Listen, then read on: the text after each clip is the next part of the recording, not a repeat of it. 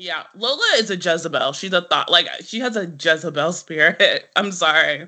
Like everything Lola does, I'm just like is low key sabotaging to Mary. And like if I was Mary, like, and shout out to Mary for being a big person and like letting all that, like, but it could never have been me, like, ever.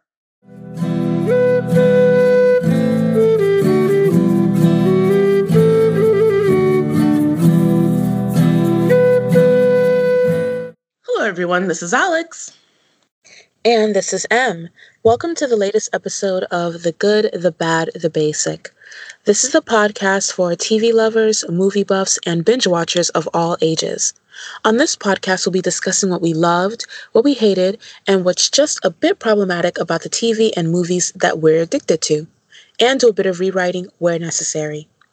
For much more exclusive content, become a show producer on Patreon and get access to after the episode outtakes, curated playlists, movie reviews, music video retrospectives, and so much more. Join the GBB family at patreon.com forward slash good bad basic. Today we'll be discussing the historical romantic drama Reign. This period drama follows the early life of Mary Stuart, better known as Mary Queen of Scots, and how she went from the betrothed of Prince Francis of France to a highly influential queen and political strategist in her own right. Reign was the CW's very bold and brave stab at a historical drama, and although the series didn't last as long as most on the network, it's safe to say that Reign was Gen Z's favorite period drama. So, what made the series so hard to turn away from? Stay tuned.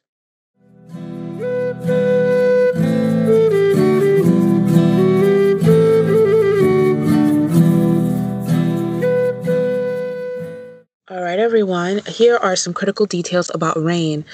Um, as Alex mentioned, this is a historical drama and a romantic drama created by Laurie M. McCarthy and Stephanie Sengupta.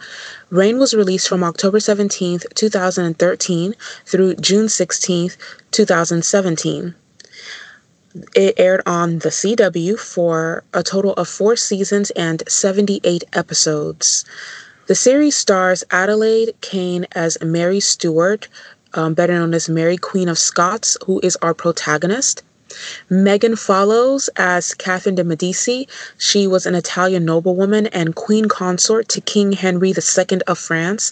She was also the mother of Prince Francis, Prince Charles IX, and Prince Henry III, all of whom would reign as kings of France. Um, Toby Regbo as Prince Francis, later King Francis II of France. He was Mary's first husband. Torrance Coombs as Sebastian Bash de Poitiers. He was Francis's illegitimate, well, Francis, Charles, and Henry's illegitimate half brother.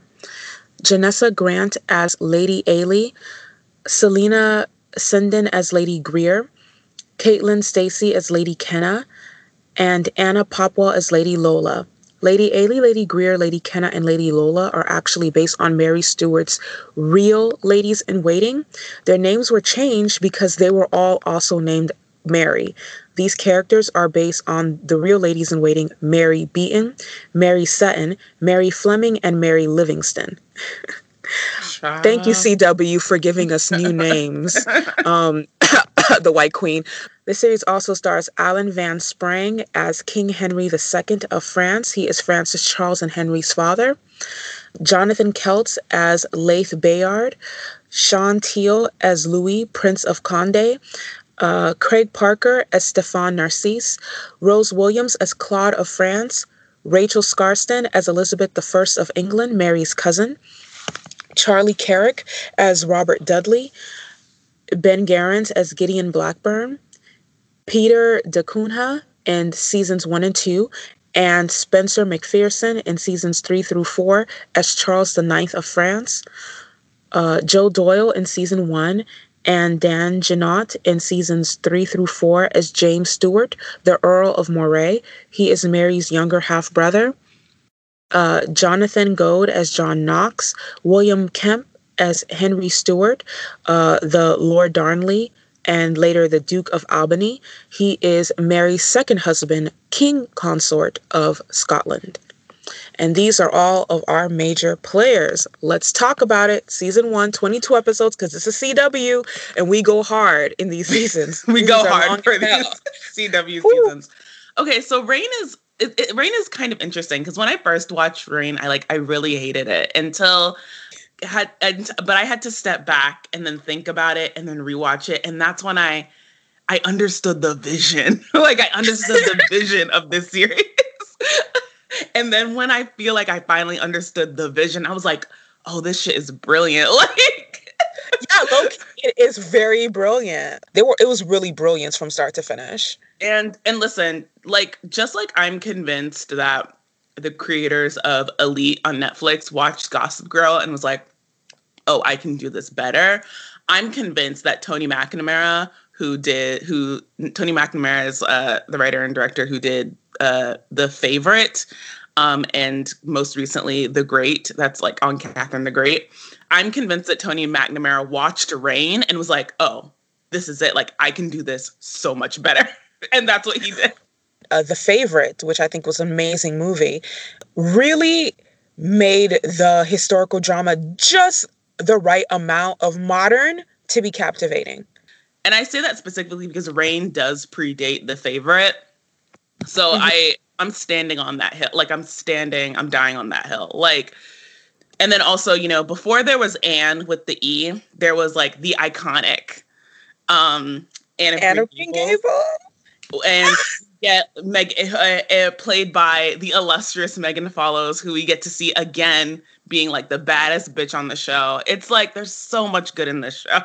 there's a lot of good here. So yeah, so season 1, we open with like an assassination. This show like does not care about being historically accurate. like like it turns into a yeah. supernatural drama halfway through. Like don't don't come here for history. This is all about Reign is all about hashtag mood, hashtag vibes, um, it's giving lots of teen Vogue teas. Like that's what Reign is about visually.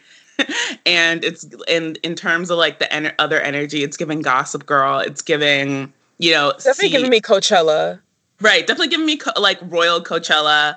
Like that's that's what Reign is here to do. Her coming to live officially at at French court in the castle as a teenager with you know her girls riding by her side. So and you know we're pulling up and we we we meet everybody.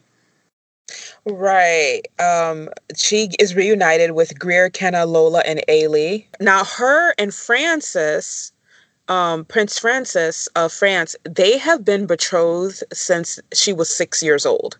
And um, like you said, she is a royal in her own right.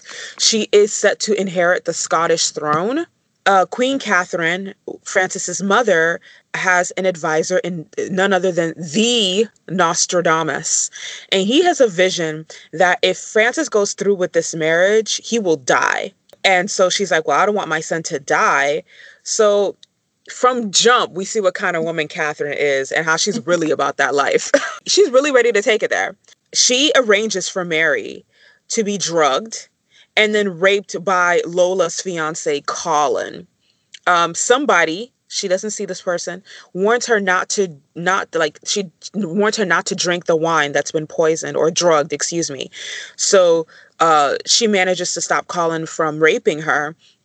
But then before she can question him, Catherine covers up her tracks and um, she and King Henry execute Colin because she's really about that life. She doesn't care. Like nobody will stand in her way. Like this is all in the pilot.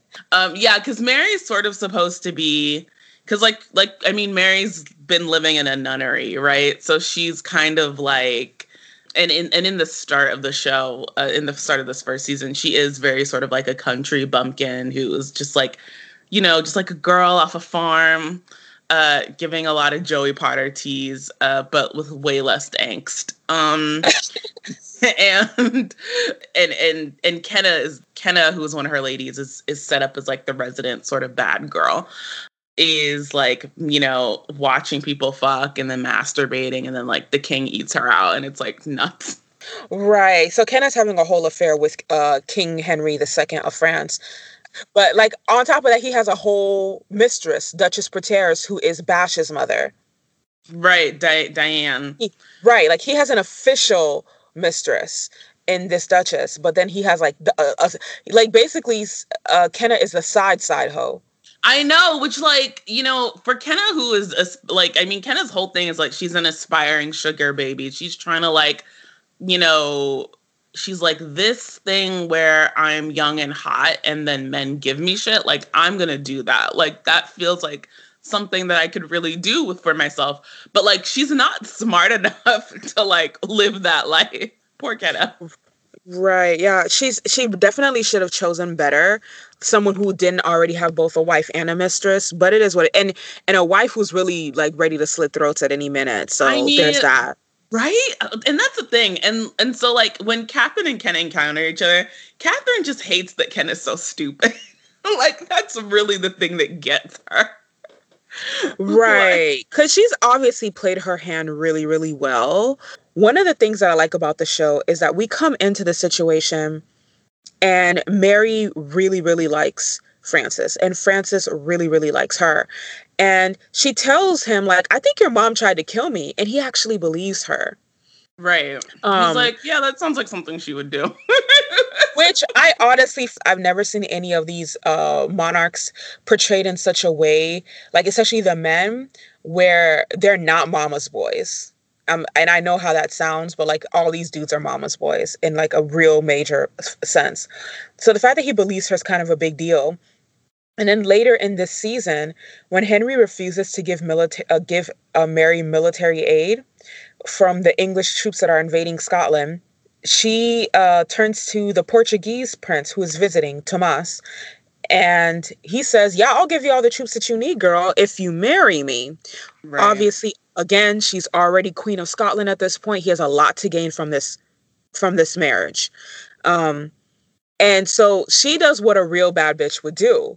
She doesn't say yes. She takes that shit to her current fiance, Francis, and's like, I have this offer. So what are you gonna do?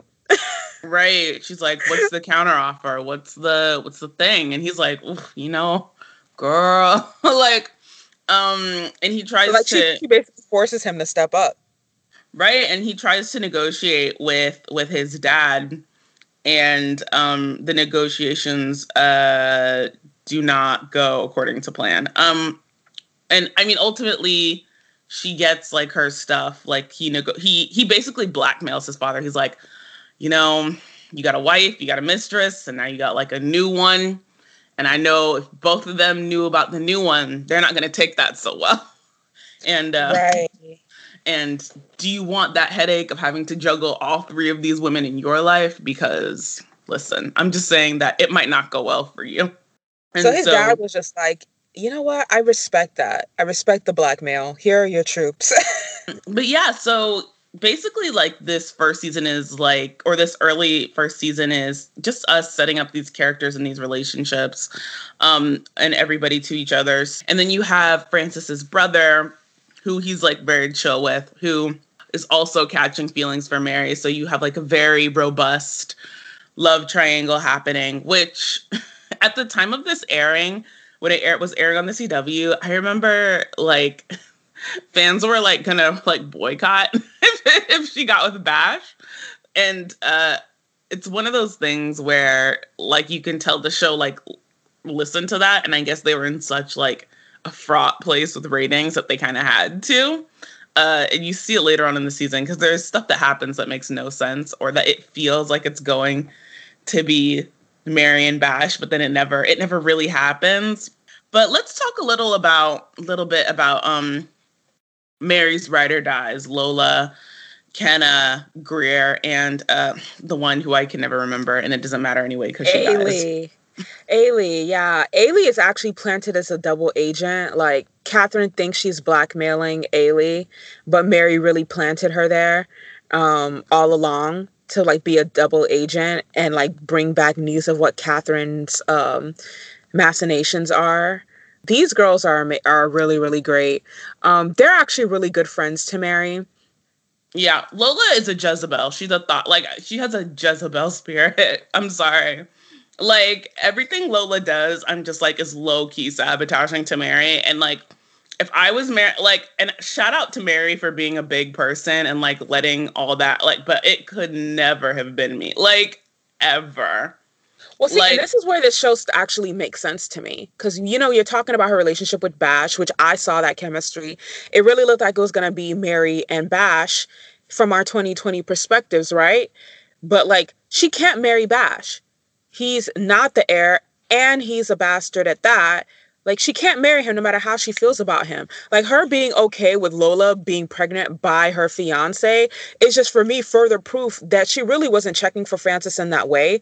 She loved him, but she was not like in love with him or in lust with him. She no, I know I no, see that I disagree. I think she really does love him, but like I and I don't know, and that's what I'm saying. Like I don't understand. I think the show like probably like made her cool with everything in order to try to like be quote unquote progressive, but that is like such deep bad vibes, negative Jezebel energy. So let's talk about that whole plot because that plot is crazy to me. So this is what happens.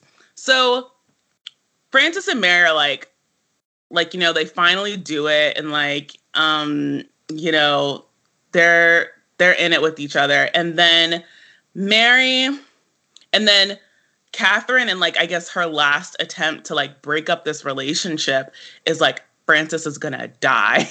like you like you are gonna bring Francis' death. And Mary is like super devastated. So and Mary is like, well, how can I save Francis? and like make sure everything is okay. And Mary's solution to this is like, well, Francis is super wealthy. He'll always be super wealthy. So why not like have like so like let Francis leave and Bash, I'll like Bash can be legitimized as king and and we'll ask the Pope to legitimize Bash and Francis can go and uh and we'll and like hopefully that will like solve everything. And so so like it's so they break each other up and like it's devastating and and Francis is like devastated and she's crying and it's like a it's drama but like they're not like but they're it's like it's not really like they're on a break like it's a whole thing. And so when so lola goes off somewhere yonder uh to bail her brother out of like some gambling issues that he's gotten into. And while she's there she sees francis. Now okay yes technically Mary and Francis are broken up. But as Mary will say later on, like, okay, but you were always like, maybe you would have never seen Francis again, but you were gonna see me again. And so you were gonna get in my face and just lie that you fucked like my boyfriend that like I was really devastated to break up with and the person that like I thought I was gonna be with. Like seriously. And so while Lola is bailing out her brother, like she and Francis like encounter each other and like Francis hears and she tells Francis everything that's going on at court. And Francis is like super depressed. And then, like, you know, they fuck because, you know, like I said, Mary and Francis are technically on like a separation. And so, meanwhile, Mary has not even, Mary hasn't even so much as like kissed, like she's kissed Bash, but that's literally it. She hasn't thrown it back at him. She hasn't done anything of the sort.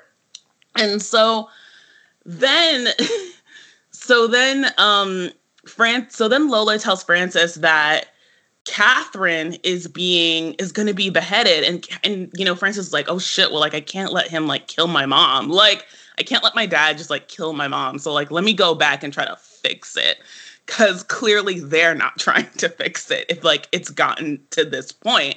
So by the time he comes back and everything gets like flushed out Lola's like, oh shit, like I'm pregnant with Francis's baby. And Mary just like sort of is just, it takes it all in stride. And I'm just like, wait, what? Because I, I'm not saying that necessarily anybody is wrong, but I'm just saying like that is some real not it energy. Like I, I could not, I would not.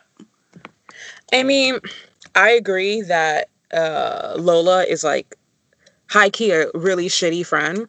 And it's not even because she's trying to be a shitty friend, but that she's just so like self centered and completely lacking in self. Yeah, and she's a thought. Um, oh, I, I was gonna um, say she's thoughtless. She just didn't think. I was like, wait, what? Right. Um, But like Mary taking it in stride honestly makes sense to me. She's not just a noble woman and she's not a commoner. She's a royal. Like she grew up in this kind of fuckery. Like all of these kings and all of these princes had side hoes. All of them. like I feel like the the dysfunction has been so normalized to her. Like yeah, she was angry at first, but then she's like, "Oh, I mean, if he's gonna fuck around, at least it's somebody I know." See, I don't like like I said, shout out to her because I'd be like, you gotta go to the country. Like you gotta you just can't be at court. Like you can't be here. I don't know where you wanna go. I'll like give you money to go wherever you wanna be, but you can't be here. Like I'm not gonna do it. like Yeah, I mean, that's where my mind is at too. So much. And and I mean, shout out to her. I guess she does like the and then so and then Lola just like and then Lola's like, Aren't you mad? Don't you want to be mad? And Mary's doing her best to like really just take it. And like lola like like she just like pokes at the wound. And i'm like why is this person your friend? Like why are you why do you fuck with this person? Like she's not she's a bad energy. That's all i'm saying.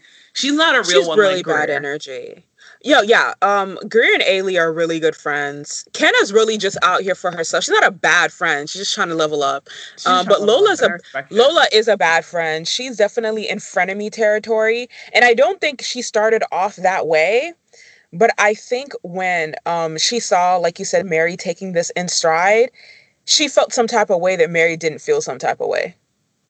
Right. And like the show never really provide I don't think that show ever settles on like a reason of why she of just like it's sort of something you have to interpret for yourself, but like damn, cuz at least like and that's the thing like cuz Ken is like obviously like sugar like you know like we said Ken is trying to out here trying to be like the best sugar baby that ever sugar babied. But Kenna would never do something like this. like, and Kenna even says to Lola, like, I would never sleep with Francis. Like, I know that there are lines that you do not cross. Right, right. You have to judge people not not by what they their actions are, but what their boundaries are. Like you, you if someone's your friend, you need to know what lines they will and and will not cross. And obviously there are no lines with Lola, and that's why she is capital P problematic.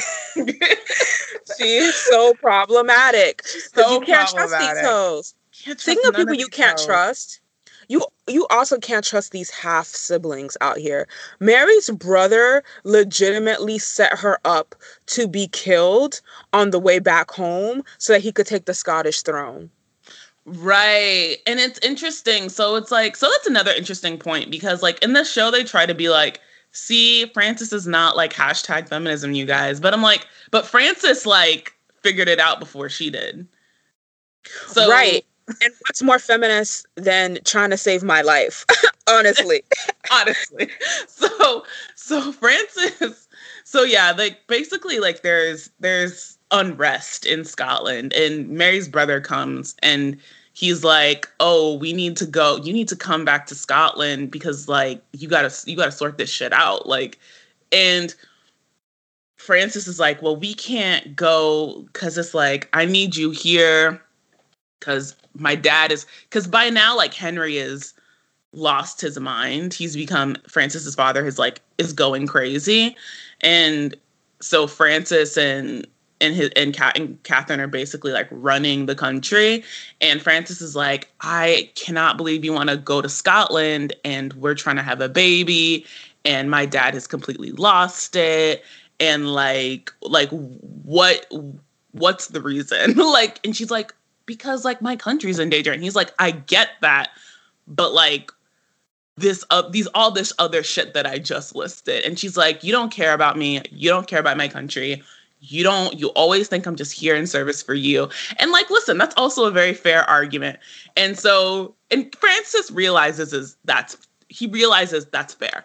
And so he's like, okay, okay, okay. Like, I will come to Scotland with you. We will put all this shit on hold. Uh, and then, but then Francis starts to think. Francis is like, uh, so what now? Like, he's like, mm, and Francis is like, I don't know. This doesn't smell right. It's smelling like three day old fish that's been left out. Like, I'm not feeling all these reasons of like why you have to go back. And you're telling me that it's your brother, but your brother, like, is has is but your brother like definitely has like a valid claim to the throne And she's like, "You're just you're just being whatever. Like I trust my brother." He's like, mm, "Like you can't trust none of these hoes. That's what being a royal is. like that's the whole point."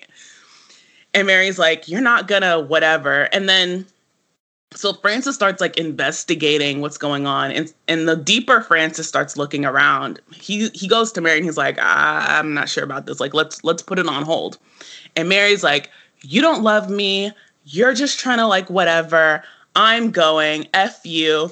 And so in order to stop her from going, he like locks her in the tower, and it's like, and the show is like, see, men are evil. But I'm like, also, your brother was trying to kill you though.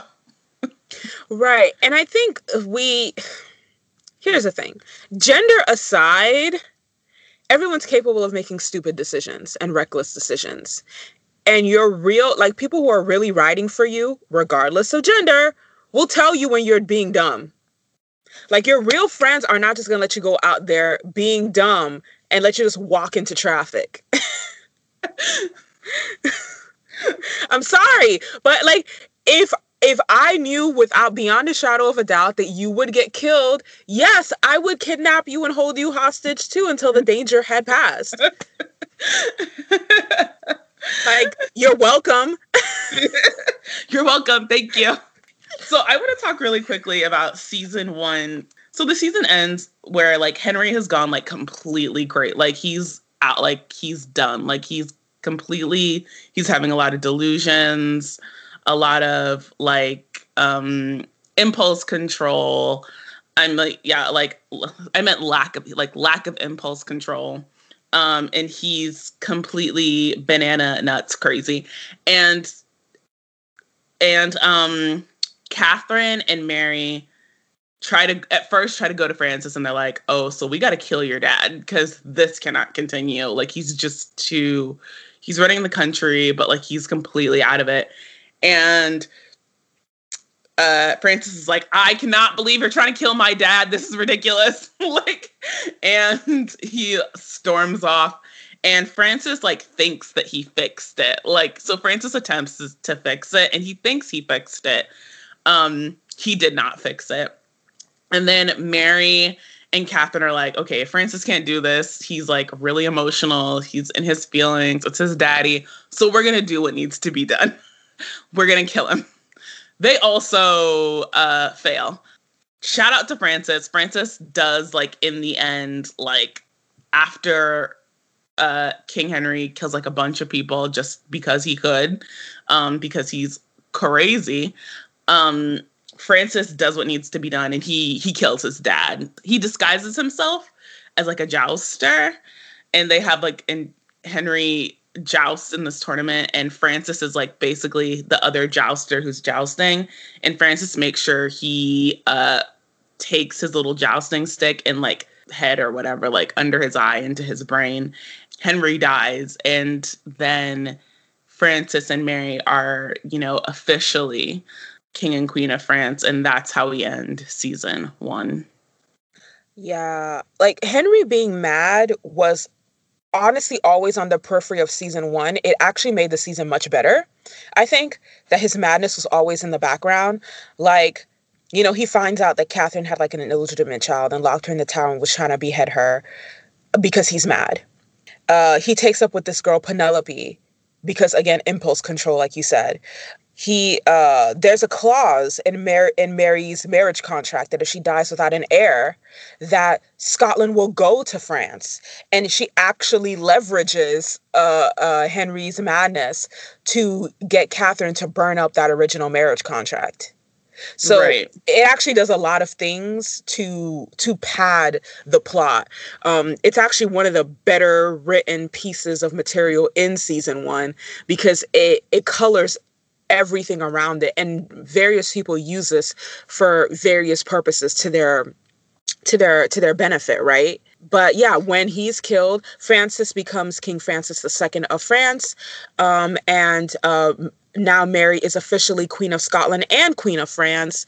Like a real bitch runs two countries not just one. Um, um but even if things work out for her friends you know um kenna was married off uh, like Henry literally passed her off to someone else and married her off um, before he died. Oh, Kenna, um, Kenna uh, ends being married to Bash.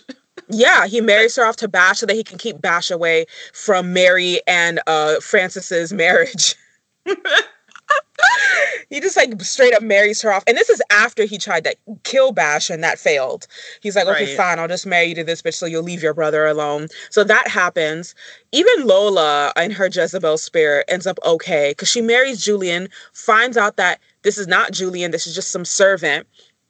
Um, and still manages to play that situation in such a way that she gets to frame herself as Julian's widow and goes back to court a widow so that her p- pregnancy is no longer embarrassing. I'm telling you, when I tell you I don't fuck with Lola, Mm. Mm. Greer gets We- married to like a rich merchant, like a super rich one. We love it because you know what? He has a job. Merchant is not a title that can be stripped from you at any time. It's an actual occupation. it's true. He's all about pepper, the peppers and the spices. He's a spice trader. Um, yeah. So, so that's how we. So that's how we end season one. Season one, good, bad, or basic. Season one was so good. It was so juicy, you guys. I love it. Same. I love season one. I think it's great. I like uh the I like the visual world of this show. Um talked about it's a pretty modern show. They try to make it really modern. I mean, Kenna talks about like condoms at one point. Um and it's fun. It's juicy. I I really like it. It kept it, I'm very much entertained. So um it's a good also for me for season 1. So season 2, we kick off season 2 and we're in a pandemic. Pan- okay, this is so so appropriate for for for 2020 2021. Really? Um, yeah, it really is. We're in a It pandemic. really is. Um, Lola's out there having this baby somewhere. So and Mary levels and Mary had apparently Lola was like, Don't tell Francis it's his baby. She had been telling Mary this whole time, Don't tell Francis, don't tell Francis that it's his baby. And Mary was like stressed the fuck out because she's like, Listen, I don't want to lie to my husband. I I'm not like you. I'm not a liar. Um, I don't just go around sleeping with my friends boyfriends. Um and so she had sort of kept the secret and so season end of season one beginning of season two francis finds out that like it is his baby and he is you know motivated to go find his child. And because lola is out there somewhere in the pandemic having this baby so he goes to to be with her. And even though mary has like quarantined the court he's like i'm out. I'm going to find this this girl and this baby. So they start the season apart and and that's how we start season two. Right. So Lola has a son, and uh, Francis's cousin Louis of Conde is like, "Listen, I'll put her and the baby on a ship to go to the Netherlands because for some reason there's never a plague over there. They keep their shit really clean, I guess, but Amen. there's no, there is no plague over there. But he's like, I don't care if there's a plague. I want my son here. So, yeah, yeah. Decisions, and- decisions. decisions.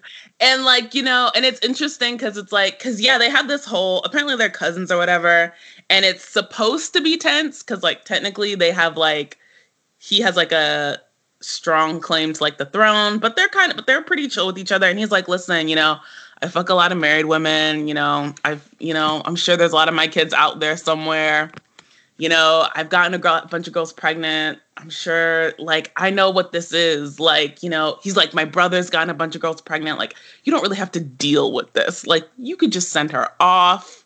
She could be gone somewhere. Like i get it. You love your wife. You're trying to like preserve that situation. Like you know you can let it go. You can let it go. No harm no foul. You're royal. No one's gonna like care.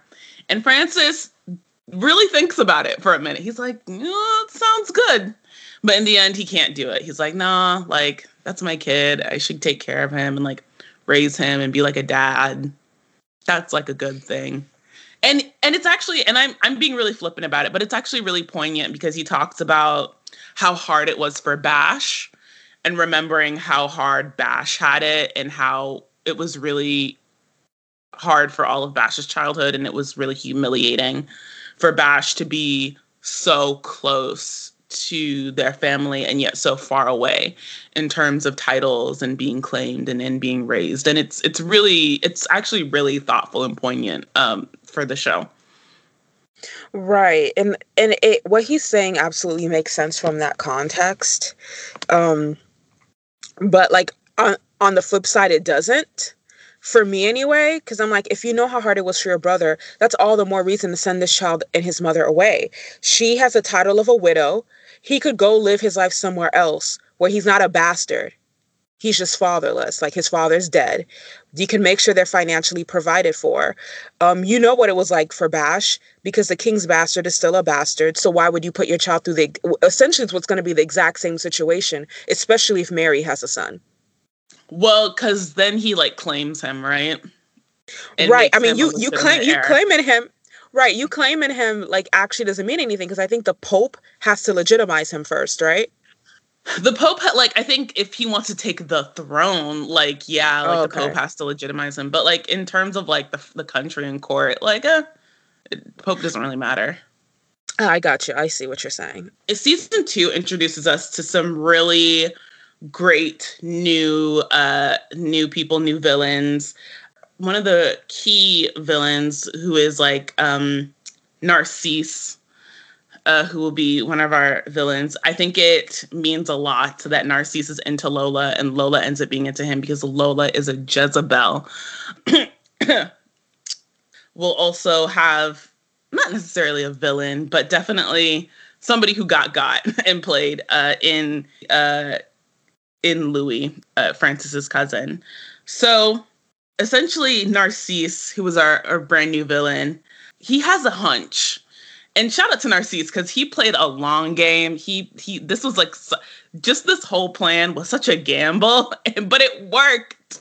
So Narcisse, our our brand new villain, had a hunch, had an inkling, had a thought that um the king did not die uh like in an accident as it looked at the time. And so he hires a nanny who attends to Lola's baby, um, Francis's son, John.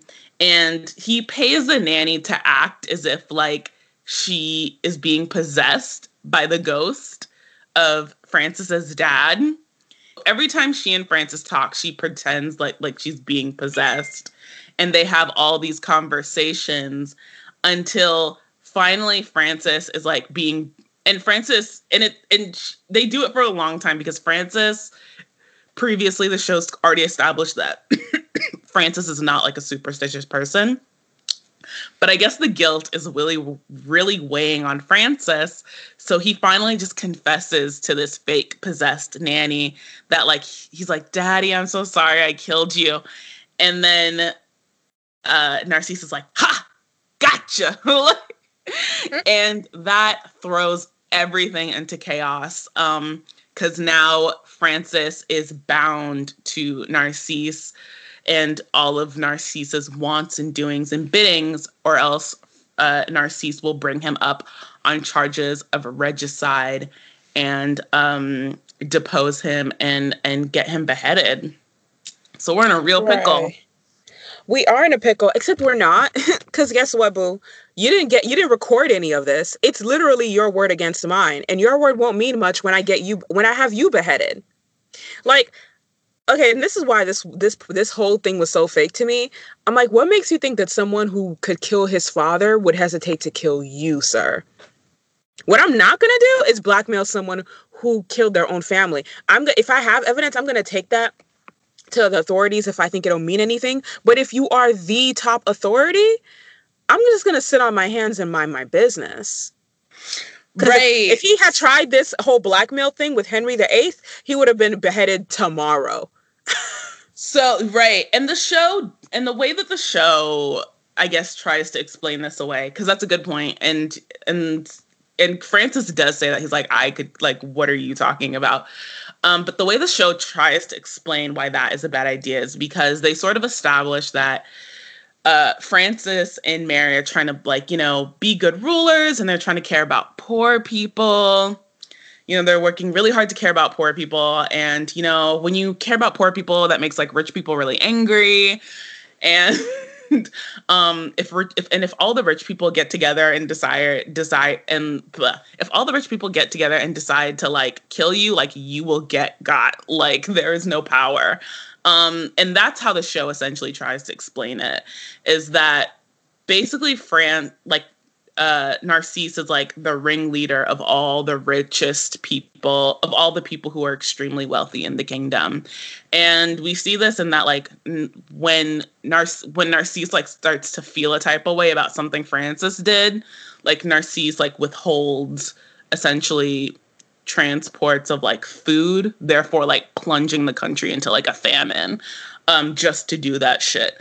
So they are like and so there she's trying to figure out how to essentially get out of this pre- precarious position he's found himself with you know essentially him and mary against all the rich people Right. And, you know, like you said, the pe- person who controls the food controls everything. But also, there are like a lot of stairs in that castle, and accidents do happen. you So- like push somebody so Right. Francis is is in a bad position, and he can't t- and he and he can't tell Mary because because he doesn't want to get her got too because like they already don't like Mary, like they've been ready to kill Mary essentially. So what happens is then is like is one of the most hotly contested plots then in like the entire in in in at least this series, and I remember there was a lot of discussion about it. So so Francis is essentially just trying to get out of Nar- under Narcisse's thumb. So Francis basically throws this like huge, huge like huge gamble, this this big gambit, and he tries to. Narcisse attempts to execute Francis. He he makes an attempt.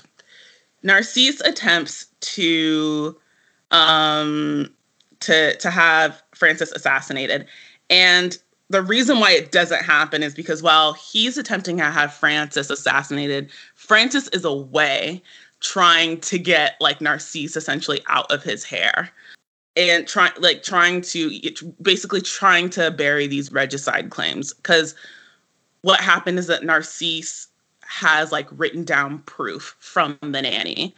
Um, he has like uh there's like a written record of Francis's confession with like Narcisse's stamp and seal on it, and Narcisse is hiding the paper somewhere among like his lands and his like people.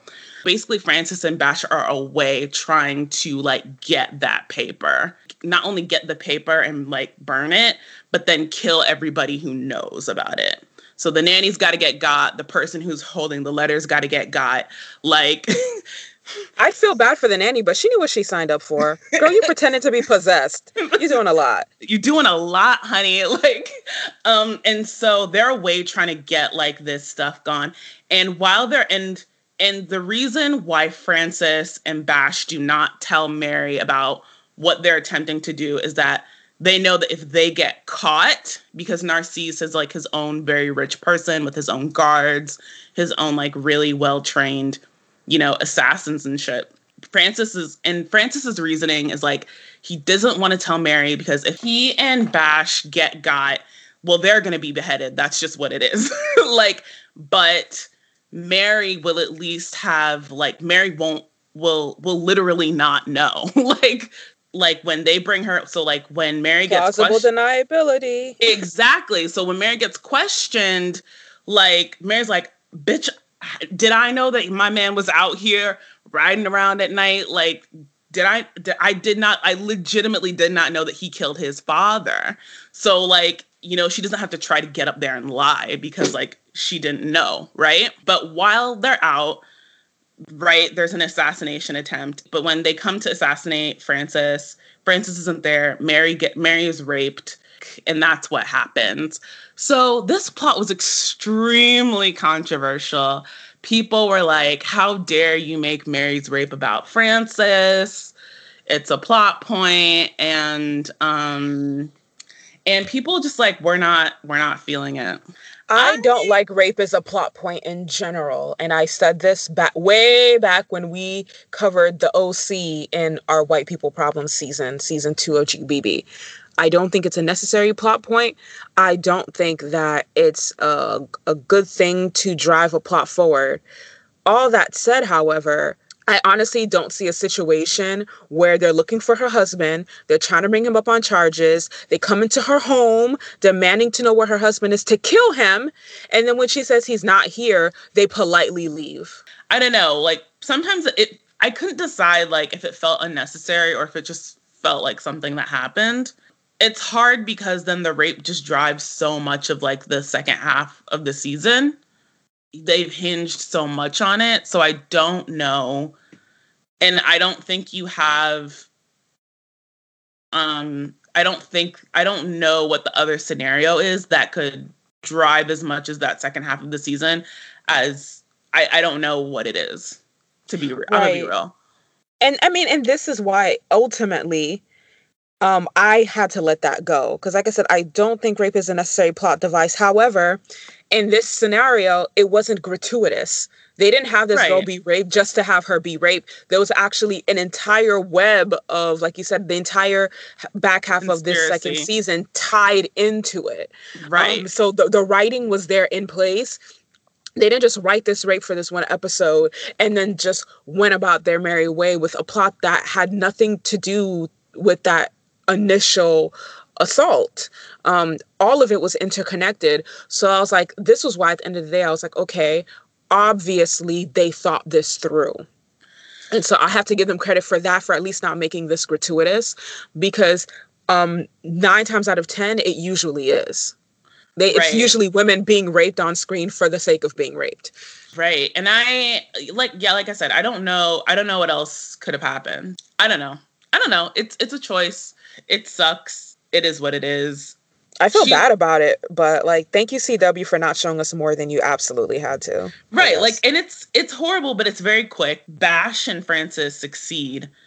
But you know, Mary's raped and then when they finally and when he tells her the reason why he was like away and she is really angry. Um she's super super angry at him and she's mad that he didn't tell her and he's she's mad.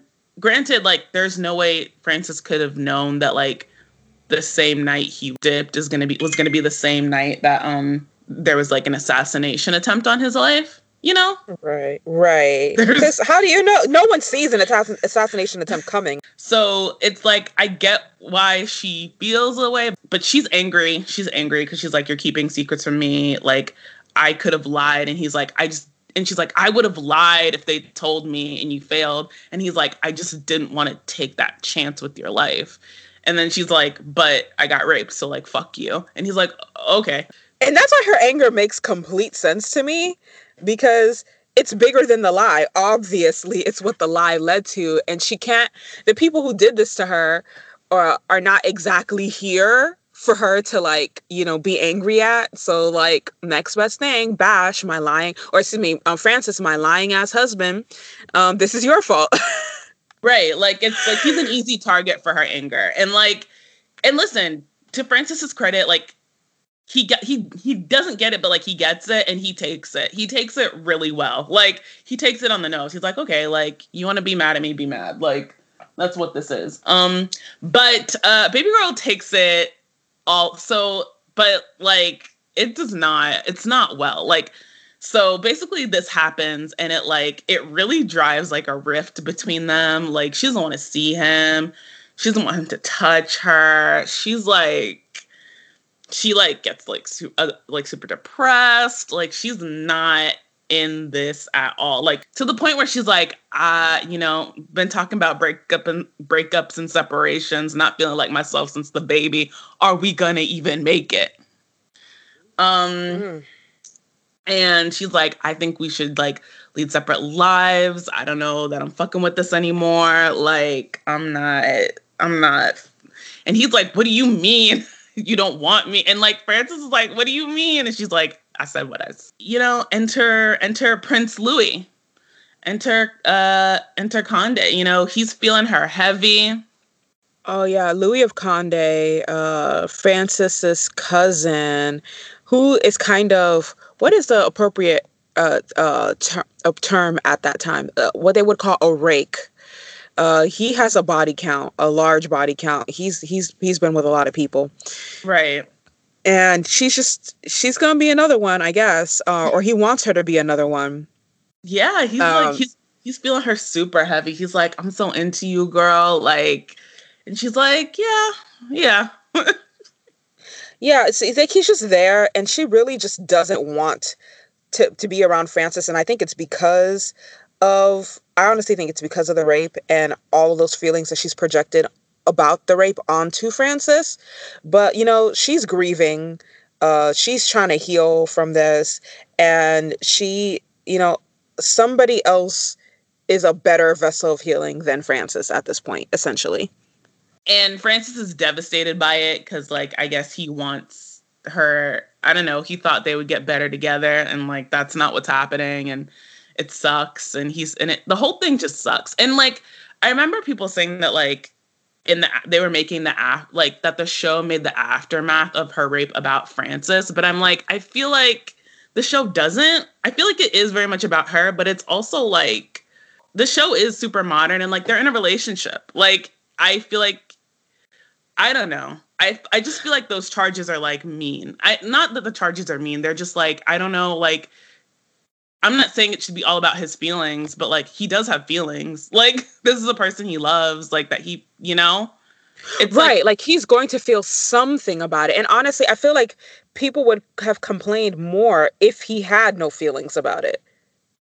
Right. Like so uh and and essentially like it is like it's about and it's interesting like now that I'm thinking about it even more, you know, it's like what what does happen in a marriage when like your wife is raped by another man? Right, right. Um, like damn, like know, that's really crazy. obviously the man is not the victim here, but um think if if something affects your partner that deeply that heavily there's no way that's not going to have an effect on you and on the relationship that's just not possible right um and and even more so and i guess it's because like like it is a cw show so people are like rah, rah, rah, but like we're talking about a rape that happened post a miscarriage you know what i mean like right. So she was already dealing with shit. Shit. Like so yeah, they were both like really just dealing with shit together. Like, you know, like that's a hard that is like a really like in a I mean, just that um like a that's that would be a prestige show. Like in another person's hands, right? Just that just that idea of like I want to write a story about a cut like a marriage like married like about this marriage and what happens to this marriage after the wife suffers a miscarriage and then she's raped by another man. Like, whew.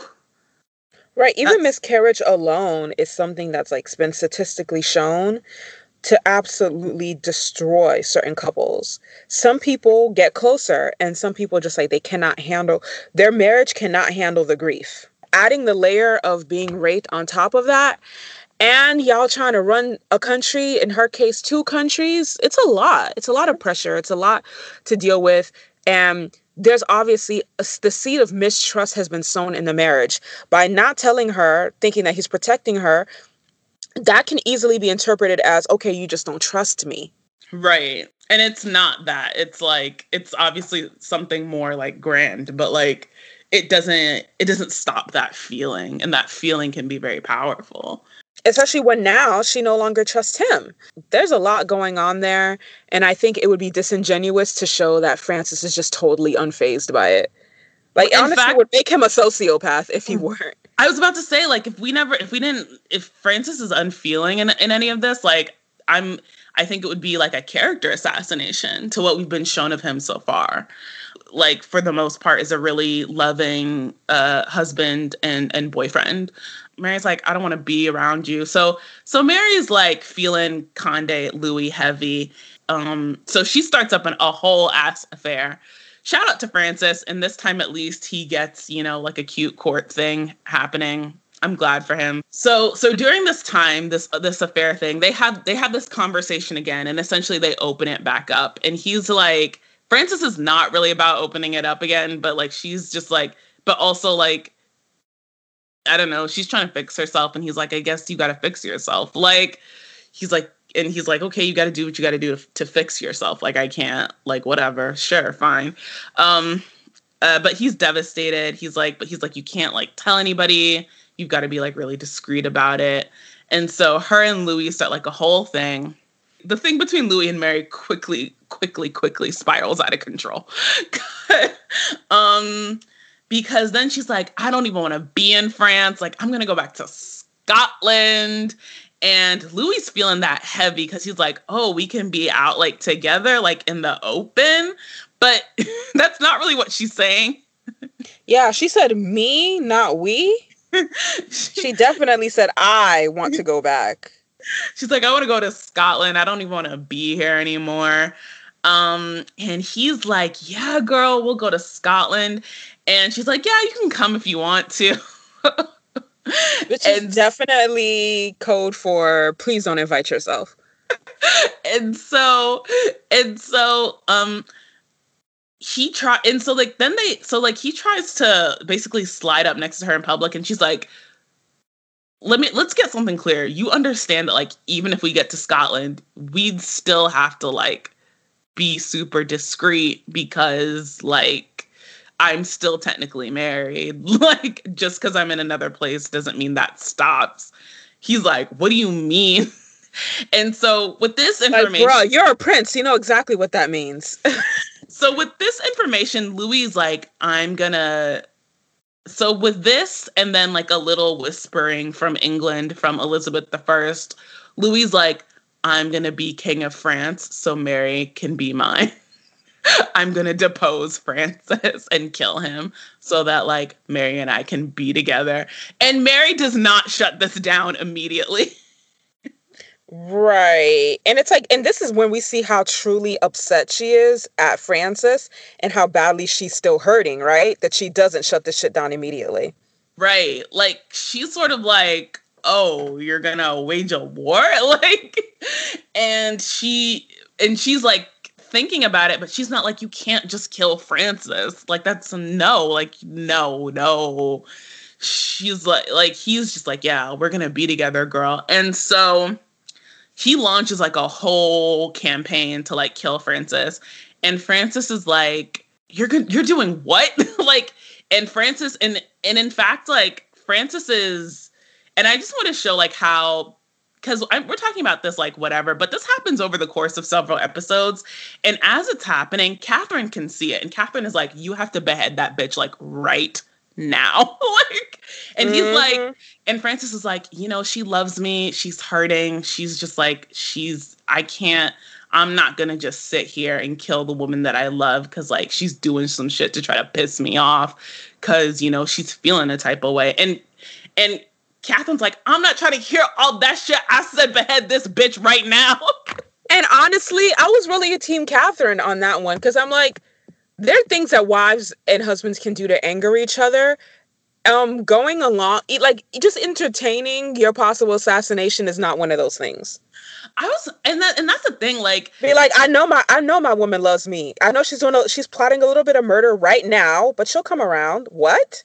What and and that's and that's another thing like mary had francis out here looking so fucking stupid. Like that really hurt. I was really hurting for francis. Because i'm like wow yeah, you really have him out here looking dumb. Like what? That was really really like low. It was foul. And honestly it made him look incompetent.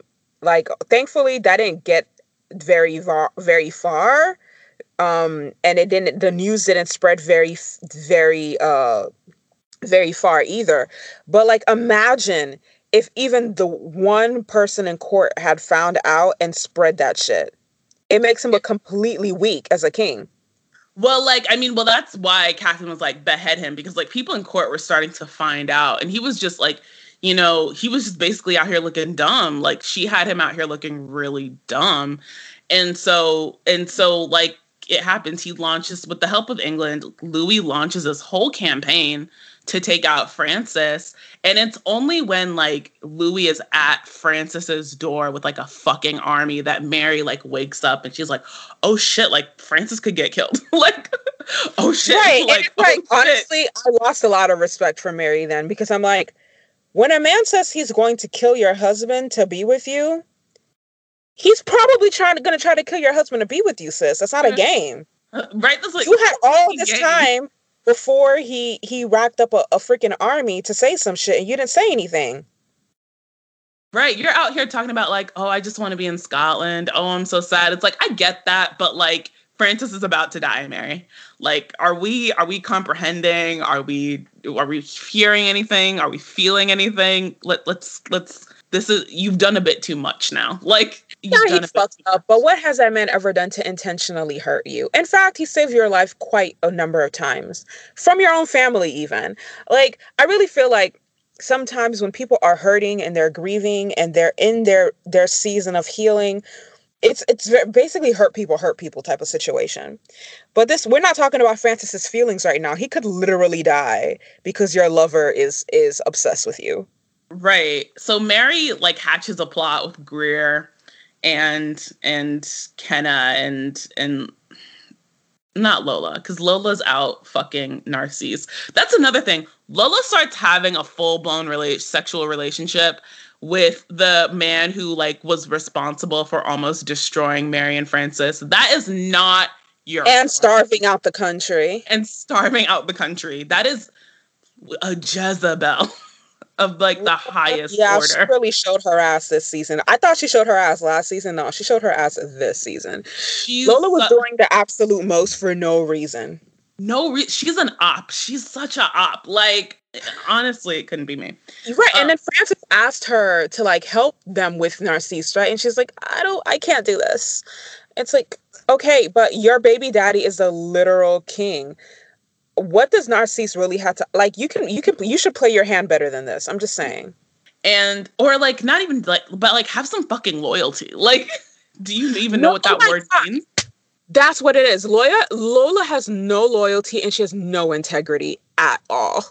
At, all. all. Zero, zero, zilch, zip, nada. Like so this different. season was like honestly, I feel like this season was kind of a hot ass mess. But like you said, Mary wakes up, she comes to her senses. She's like, You can't kill him. Like, he's my husband, and also he's your king. This is kind of fucked up. And then she takes a knife and like plops it into his chest. But yeah, and as he's dying, like they're having this conversation, she's like, Listen, did you really think that I was just gonna like let you kill Francis? Greer and Leith reunite and then they break up again because Greer's merchant husband was a Protestant and they got got and he was a protestant that had unknowingly funded like an assassination attempt on francis and mary so basically they had everything stripped away from them and he had to go to prison. So greer was out here penniless broke and she but you know greer shout out to greer. She found out what she was really made of and she flipped it. She flipped it. She started running like uh she started running um a brothel, but like a really classy one with like, you know, the up with upscale upscale ladies of the night, you know, she got them, she's like, you know, you know, she told the girls at the at the brothel, she's like, you know, you can upcharge when you know when you've got that good silk, when there's mood lighting, when you take a bath. Like it's crazy how the prices can go through the roof. and they right. were like, "Teach us, hygiene girl. matters so much." right, and and Greer, this like, is why Greer is my favorite of the ladies in waiting. I feel like she was not just the most loyal; she was the most enterprising.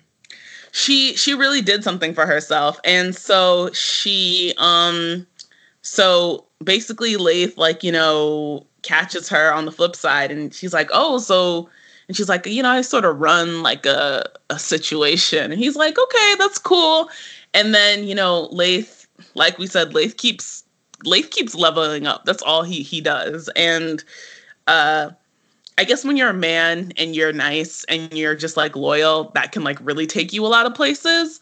Um and he's, you know, in the King's Guard now. He's got like a really good thing going for himself. And when uh when he levels up and they reunite, Leith is like, okay, like let's get married. You know, we can we can finally get married. Like we can finally like be together because the it was before it was like you're rich, now you're not rich. Um, and you know, let's let's let's really do this thing, girl. And she's like, you know, honey, that's nice and everything, but I got my own money now. I got my own business. It may not be quote unquote respectable. And he's like, okay, but like I'm to take care of you. She's like, you don't get it. Like, I'm taking care of myself. Like, and he goes, but like, don't you want to need me? And she's like, I want you. Like, I don't need you. I want you. Why can't that be enough for you? And they have some hard, hard talks and, and, and it, and it, you know, it breaks up, but you know, it was, it was right. Right. And I understand where Greer's coming from. Because her man no, was a yeah. merchant. Like he had an actual job, and yet she was put in a very vulnerable situation because of political tensions, regardless. Um, you, I mean, I can understand her never wanting to have her finances compromised or controlled by a husband ever again. And no. you know, shout out to Leith for the loyalty because she is, is initially the one who put him in a position to level up in the first place. But like, he needs to. He, if he had just gotten over the ego of wanting her to need him and depend on him, they could have been real happy together.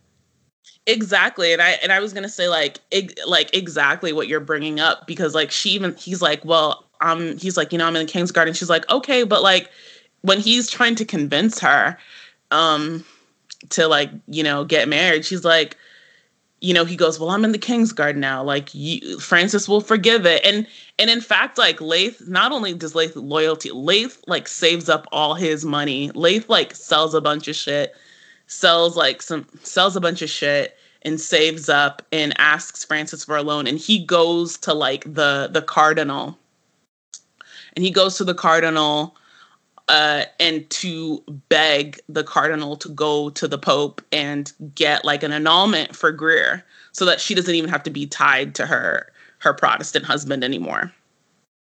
Right, um, right. Which will free her up in like a really serious and significant way. And uh you know when she and he and he does it and he works and gets it and and she's grateful but you know she's like, you know, this is what I'm talking. She's like, but even this, like, this is what I'm talking about. Like, I don't ever want to be in a position again where I'm like, I'm out here, like, where I have to de- like, like you said, like, why I have to depend on a man. And he's like, well, I'm, you know, guard to the princess. And she's like, okay, well, what if Francis dies and power changes hands? Like, well, then what are we gonna do? like where are we like what what am i i don't ever and he can't like he can't grasp any of that he he just doesn't get it like they're just on like you know she's leveled up mentally and he just can't understand where she's coming from because he's sort of still stuck in his time Right. Uh, essentially, that is the the root of the issue is that she has become more forward thinking, and he's Leith is still very much a man of his time and a man of his era. Um, right. And they've outgrown each other essentially because had he done this while her husband was still alive, before she knew what it was to suffer, before she was running her own business, she would have jumped at it. Well, no, she like he. Well, she wouldn't have because like this. It, I mean she's not poor. She's the she's not she hasn't been kicked out of court yet. But Leith does have these lands and like he comes to her and he's like, marry me. And she's like, No, you're not rich enough yet. Like, you know, like they just kept missing, like their timing just didn't work out.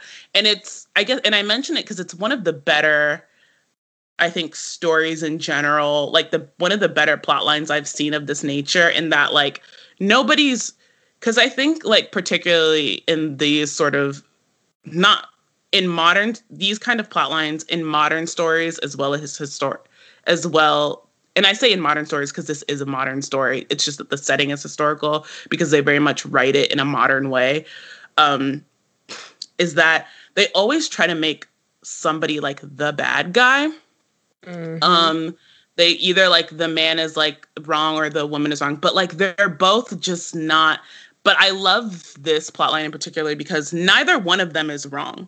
Like it's really not wrong for Leith to have this mindset of a man goes out and provides for his wife and takes care of her and like everything is dependent on me and like I step up and and like this very it's not really wrong of him to have that sort of tra- traditional mindset or thought.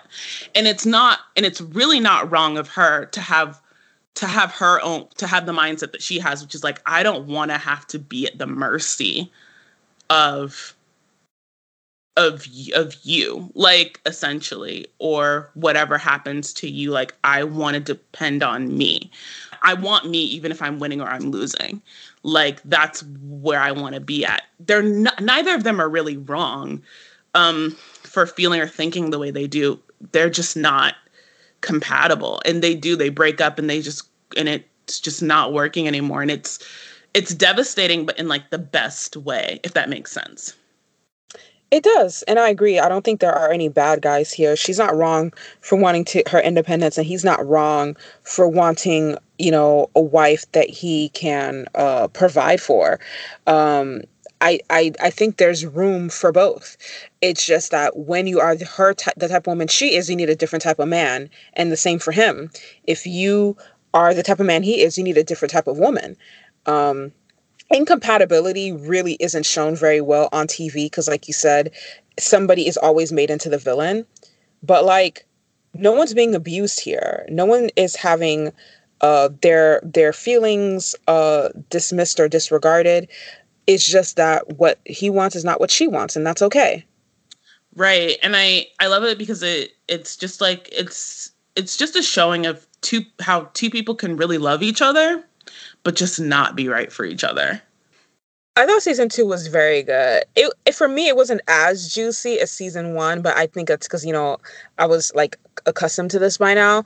Um, and uh, Mary really tried me with how long she took to put a stop to Louis, but it was very good. Same. Um, it's very good. Uh, I also think it's good. I think the criticisms are of season two, which are so many that we've sort of mentioned, are they're not unfounded, but I think they're a little unfair, particularly the criticisms of the Francis storyline and like the the the sort of prevailing criticisms from like a lot of people, entertainment critics that were like they're focusing too much on Francis. Fuck Francis's feelings. I'm like Francis has a, a right to his feelings. Um, right, and how can we not focus on her literal husband a little bit? right, like he's in this marriage too. So season three uh kicks off with we're introduced with to formidable our quote unquote villain, I guess, for the the rest of the series, which is Elizabeth. Francis and Mary are all super duper loved up, so you know he's about to die. And and that's where we're at. Right. Uh, I really hate that they show these couples at their best right before someone dies.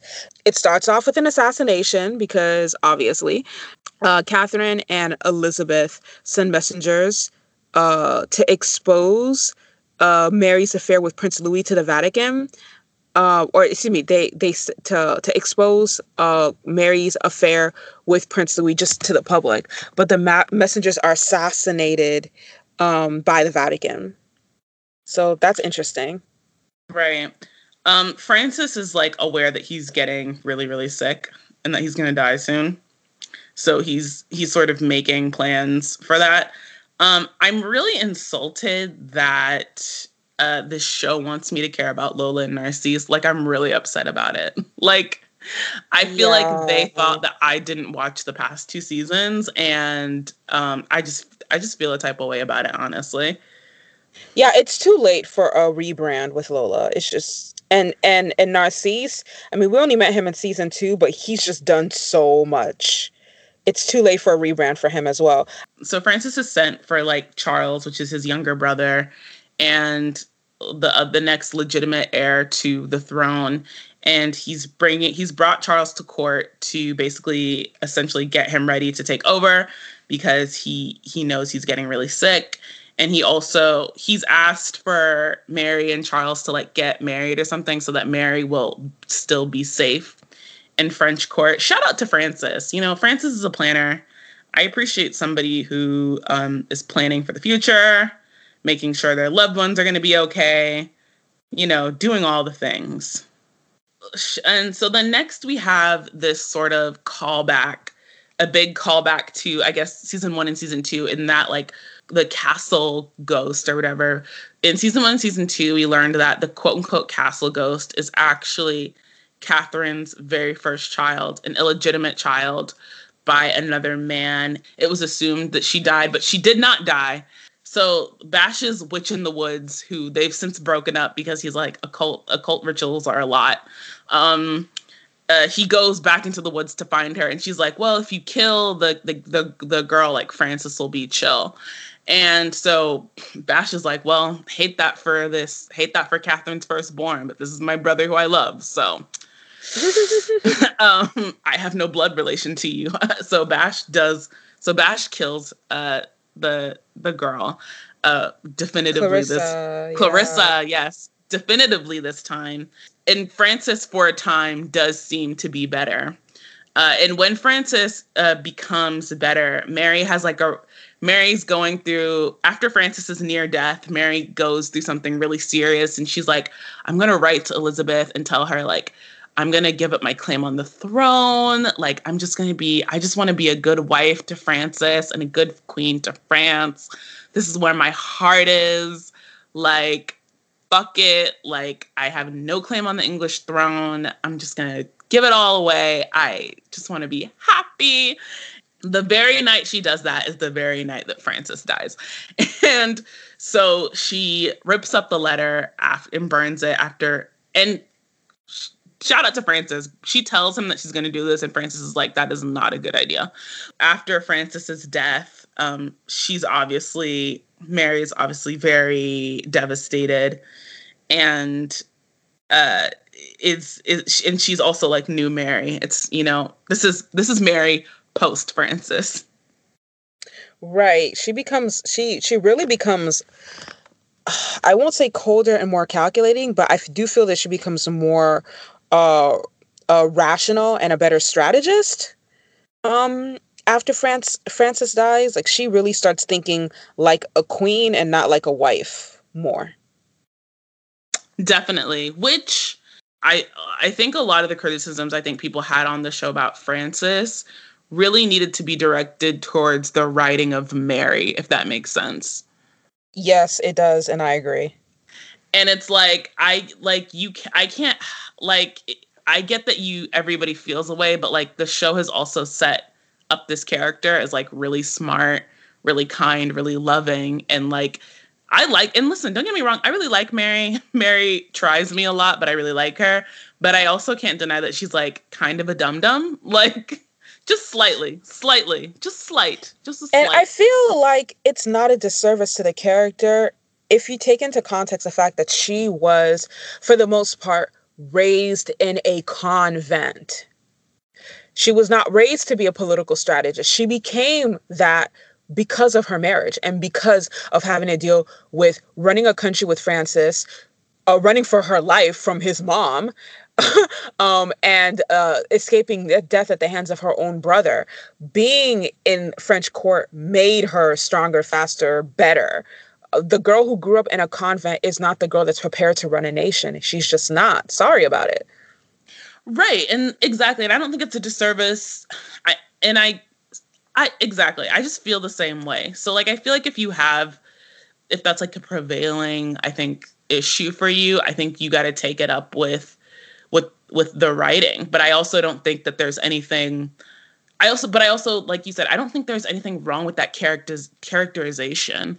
In fact, it's something I I like to see um in female characters really because I think sometimes we fall into this trap of like super smart, super competent, super, super, super, super, super. And right. it's like, no, like, you know, the you start out like I think it's really real and really honest to write a story about a girl who, you know, was one way and then the experiences of her life changed her to be another because that that is life, right? Right. We definitely always have to give our characters room to grow. And I think people do the relationship between Francis and Mary as depicted on the show a disservice by seeing Francis just as her ment as her as her husband when he was very much a mentor to her as well. Um in how to like deal with politics and running a nation and you know just basically how to deal with people how to hold on to her power how to assert her power etc you know francis never belittled Mary or talked down to her or dismissed her. I mean, like I said, from jump, from that first season, when she comes to him with her concerns about, like, you know, I think your mom is plotting against me, he takes her seriously. And that's a huge thing. Like, he as far as he's concerned and she's concerned they've always been in this together and he's never treated mary as less than an equal. So i think the complaints against francis in that relationship also don't hold weight because people are trying to make the situation misogynist when it really wasn't Exactly. And you know what? I think that's another that's another thing. I think people I don't want to say people are focused on making men the villain because men are the villain. But um trust me, we are always team men are trash over here. But like uh I do think this series is uh granted Francis is not without like his flaws, but for the most part Francis is like a really good partner to Mary. And you know, it's it's greater than him not acting with malicious intent. His intent is also never to lie to Mary. If he lies to her, it's for the specific purpose of of um of making sure that his wife can um keep her integrity and keep her head, head held up high and and not putting her in the position where she has to lie for him he would right. rather lie to her than have her lie for him and compromise who she is as a person. And that's kind of a big deal, especially an era where men, women were expected to bend over backward for their men and do whatever um, to to to preserve his reputation. Um, like I said, and like Alex said, yes, men are the villain, but not this man. Narcisse is a villain. Louis takes his turn playing a villain. Henry um is definitely the villain um several times over um before you know he he meets his end. But um I don't think that uh that Francis and Bash are bad men. In fact, I think that Francis is incredibly progressive, even more so than a lot of modern day husbands. Now, after Francis dies, I know that this is this is going to be an unpopular opinion, but I do think I miss Francis when he dies, at least. I think me, uh, here, I'll speak for myself. I miss Francis when he dies, like in the overall narrative of the show just generally. I, I, feel the same way. I mean, I knew Francis was going to die because, like I said, there is a lot of legitimate history mixed up in this show, and you know he did die, and Mary did have a second husband, and I so I knew it was happening. But like I said, Francis is a really good guy, and the show did a really good job of endearing us not only to him but to the dynamic of his relationship with Mary. We saw her grow and change and evolve as a direct result of his I feel very positive influence. So you can't just get rid of a character like that and not expect people to feel away. So now we have, you know, Mary doing this whole queen thing alone. And um lucky for her, uh everybody all the spies that Elizabeth essentially sends over to her to like try to get her got, like they all end up just wanting to fuck her. So she she prevails in that way. So the show does something also with these seasons that I always think is a bad rule. And they start introducing all these new people that we do not care about. Oh my god. like and all of our favorite friends and characters just sort of like get like they like we get like less and less and less of them as time goes on. Um even somebody who I felt like should have like because even when Francis dies, I always thought like the the correct instinct would then to be like, well then Bash, right? You could put Bash in the like it makes sense to put Bash in a more prominent position in the narrative to Mary somehow. Cause right. he's like uh, you know, he's a loyal friend and supporter. They were in love once. I even thought that at some point they would finally hook Bash and Mary up because it's like now Francis is dead. So like now it's sort of like cleared the way for them to like really see what this thing was about between them. But they don't do that. Like we get less and less of Bash. We get less and less of Greer. We get like a little bit of Leith. Like Leith hooks up with Claudette. Claude. Claude. Yeah, her name is Claude. Mm-hmm. Who who is Francis's sister? who is Francis's sister. But um, I do agree that like enhancing these people's stories instead of introducing new people would have been the thing to do. And I stand, I will, will literally die on the hill that introducing new people, even though it seems like a good idea, is is ultimately just lazy writing. It is always easier to introduce a new character that no one cares about rather than enhancing a story of someone that we do care about. I've said this since we talked about Buffy, and I'm going to say it now. We don't care about these new people. Stop They're they're new people and they're new people that are connected to like Lola and Narcisse. And I'm just like, ooh, make that, ooh, stop. So all so like a bunch of shit happens and the season ends really with um Mary going like Charles is like, you know, it's cool that Charles and Catherine are like, we love you. It's cool that you're here, but it's time for you to go to Scotland and to to bounce. And Mary's like, you know what, y'all are right. So then so it ends with with Mary and Bash and Greer all going to Scotland and we're gonna get Mary, the Scotland years. Yeah, and honestly, this is actually what I've been waiting for the Scotland years. I think, not to say that I didn't love seasons one through three of this show, I really, really did. Um, but um, as a result of the show only being four seasons and three of them being spent in France, like the Scotland years felt rushed, which I didn't like. Uh, so season three, good, bad, or basic? I'm gonna give it. Yeah, I was gonna say basic because they killed Francis, but like Francis had to die. So I'll keep it at good. Like that's just me and my personal feelings about the Francis character. I know that historically he had to die, so they had to do it. I'll keep it at good. What about you? Same, I'll keep it at good. Uh e- even though same, I'm like I miss Francis. Francis is was just such a big part of that big part of the show and Francis T- Toby Regbo such mm-hmm. a great performance really truly wonderful um i'm actually surprised i don't see him in more things Uh, because uh, he really did do i think a really great job with this show oh sorry some other plot points that were important that happened uh, in the ending season. Lola got beheaded which honestly i want to say i shed a tear. I wanted to say i want to say i was sad but i'm like well it was all coming to this wasn't it lola? right. I had to I, I felt like that was only right. Like her character was literally get, becoming like like it started with like you said some Jezebel shit and some like frenemy shit and then it became like just like wholesale agent of chaos. a complete agent of chaos. So I was just like, when she got got, I was just like, I honestly breathe a sigh of relief. So now we start uh this the season with Mary in Scotland, hanging with her half brother who tried to kill her. I guess they're they've pa- they've since patched things up. Um and it's a little murder between siblings. Come on. um and you know, she's trying to, you know, figure out Scotland. She's she's actually never been here because she grew up in France her whole life, so she's um trying to I guess get people to like her. Luckily, she's got her BFF Greer, the last one. the last one. Cause yeah, because Aylee got killed and Kenna went off to learn Hungarian and, and, and be a new sugar baby, Siam goals.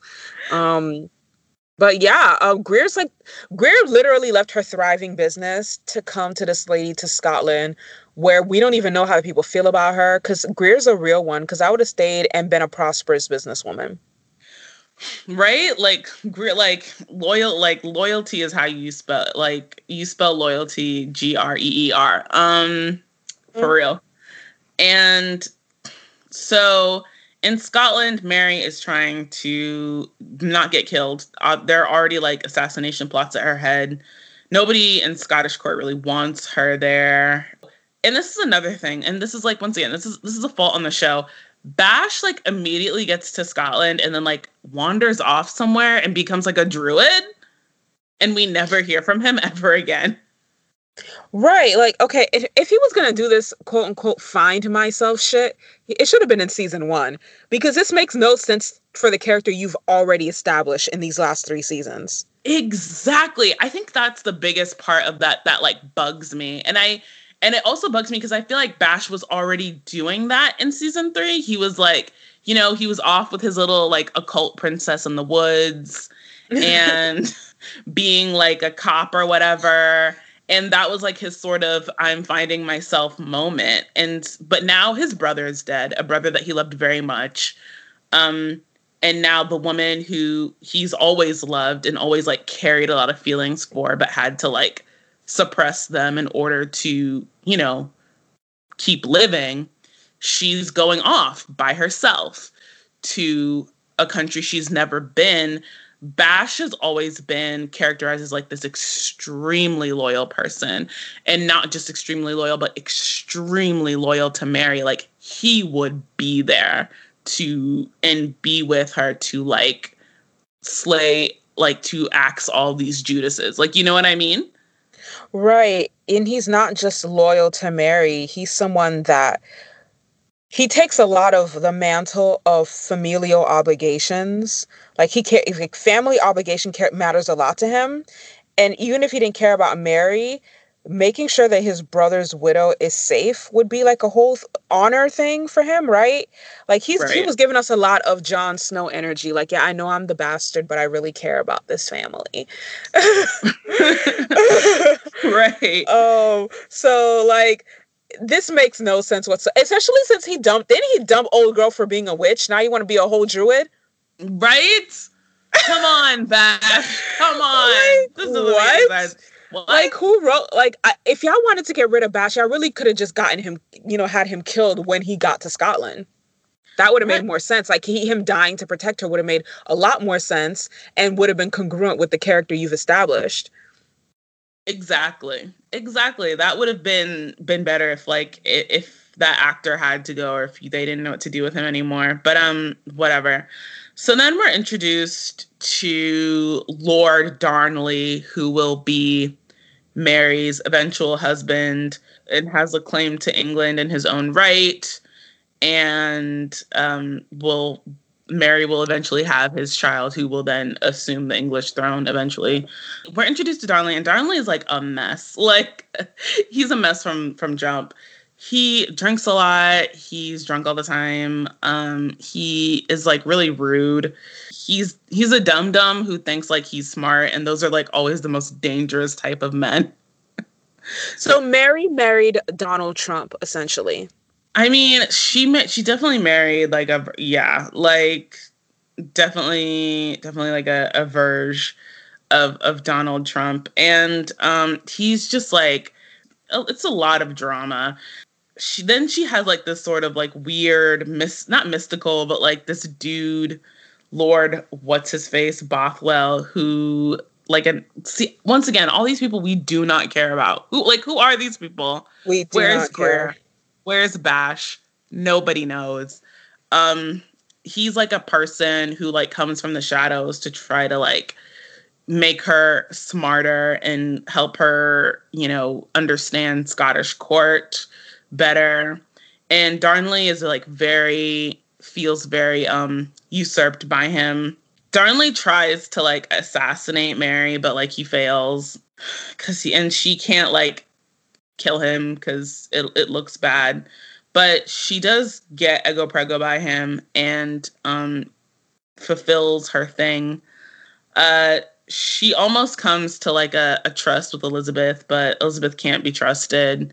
And so the series ends with like Elizabeth once again like flourishing with her her spies and uh Mary loses Scotland and we do like a, a cute little time jump where she gets beheaded like where she's being beheaded in her in her after her death we sort of like see mary on the other side and on the other side she's found francis again and um you know they're just i guess you know doing heaven together and that's cool Lord Darnley. So let's talk about him. Like after they got married, he was also like uh, named Duke of Albany, and like that became his official title. I guess because he felt some type of way of being king consort and wanted like a real title. Yeah. Um, Lord Darnley has always been portrayed, like in every depiction of Mary, Queen of Scots and her relationship with this man, as incredibly treacherous. Depictions of him trying to assassinate her, depictions of him um, um, even trying to uh, steal their son in order to um, push her off her own throne. Depictions of him even being like gay and um, and like cheating on her with uh, various men. That was one that was portrayed in the movie Mary Queen of Scots. Pretty much all what all historians can agree upon was that this was a very tense, completely loveless marriage That's that. Mm-hmm. If y'all if y'all if y'all want to be mad about something, be mad that our girl had to go through this, especially after having like hashtag marriage goals with Francis. Imagine. Right? I was she went say, from like, she went from the penthouse to the basement, y'all. Right? If anything, if y'all want to be mad about anything, be mad that she had to deal with Darnley. That she had, because like, because that would be a shock, wouldn't it? Because like you're, because like if you've had a marriage and like that was like essentially pretty perfect, right? As closest yeah. to perfection as you can get. And someone who like really cared about you and was really loving and like understood you and like made room for you. And then now you have to go to the and so like you've never developed those instincts to like kill or be killed in that intimate of a partnership. Imagine having to then like now suddenly have to like scramble to make those. You know what I mean? Right, right, exactly. And um you know, he he also like propelled rumors against his own wife. Like like completely slandering her to Scottish court. So that was a whole other thing as well. Like these dudes just ain't loyal. And the best thing she could have done to, for herself would was to stay a single woman. But and she probably would have if her and Francis had conceived a child, right? Right. Um, but she had no heirs, and she was really trying to fight to keep her country. Um, so she did what she had to do. But damn, I feel like there had to be better options out here, sis. And then like, and that's the thing. It's like she he does all that shit, and she still has to fuck him. Like, ugh, I hate that. I hate that for her, honestly. We really do. We really, really do. At um, least she she didn't deserve. She didn't deserve. Right, right, she got a kid out of it, and I feel bad for Mary. But I mean, I think the show was was cute for what it was. I would have liked more of the Scotland years, less time jumping. Um, but I think for what it was and how long it lasted, it was quite good. This fourth season I, is the only season I'm going to give a basic, honestly. Same. I'm giving it a basic. I just didn't enjoy it like I, I enjoyed the first three seasons. And I think that had to do with, like I said, one of my big problems is like, I, it's just, I'm, I'm dealing with a bunch of people I don't know. Like, and I don't care about these people. Like you can't have sis still running for her life and then introduce these characters in a B plot. Right. And where the hell is Bash? exact. Where is Bash? You're truly trying to convince me that people were kill like trying to kill Mary and Bash was just like off doing things. Like what? Like I know he ain't had no Wi-Fi, but no, neither did anyone else. that don't make no damn sense. I hate that. Hate that. Hate that. Hate that. Um Well, Reign was really good, and I think like as far as a, a period dramas go, especially a WB period drama, I think they went above and beyond. The only reason I didn't watch Reign when it aired was because I honestly did not trust the WB to do a period drama, but I should have known better because they gave me a lot of my faves growing up. I should have had more faith in them. Right. Like, listen, like I said, this show is not serious. It's not trying to be serious. It doesn't take, most importantly, the show does not take itself seriously. The show knows exactly what it is. It's like, we're not, like, the show isn't like trying to be the Tudors. It's not even trying to be the Borgias. It's just trying to be like, you know, we're just trying to do, you know, like, mo- we're just trying to connect, like, we're trying to do modern stories and like period clothing. That's what we're trying to do. Like, and it's the favorites meets the White Queen with like a really great soundtrack. Right. We're just we're just trying to do do this. And like we're not trying to be historically accurate. I mean, Charles becomes a vampire for God's sakes. That happens in season four. Yeah, like, Charles the Ninth is a vampire. Um, we like it. Like, I'm not like, gonna lie. Like, I was like, this is so ridiculous. I have no choice but to stand. Right? Same. I was like, this is so goofy. like, but I love it. like, I'm here. Um, it's not, it's just, it's just trying to be fun. It's trying to say something about, you know, I think coming of age and womanhood, like so many, um, like I think pretty much the majority of like CW shows are about coming of age and womanhood right. and girlhood into womanhood and uh and it does that. It does all those things and it gives us you know a great romantic subplot. Uh and like i said a lot of and you know funny enough a lot of these themes are are very you know grown up and very uh very um interesting and meditative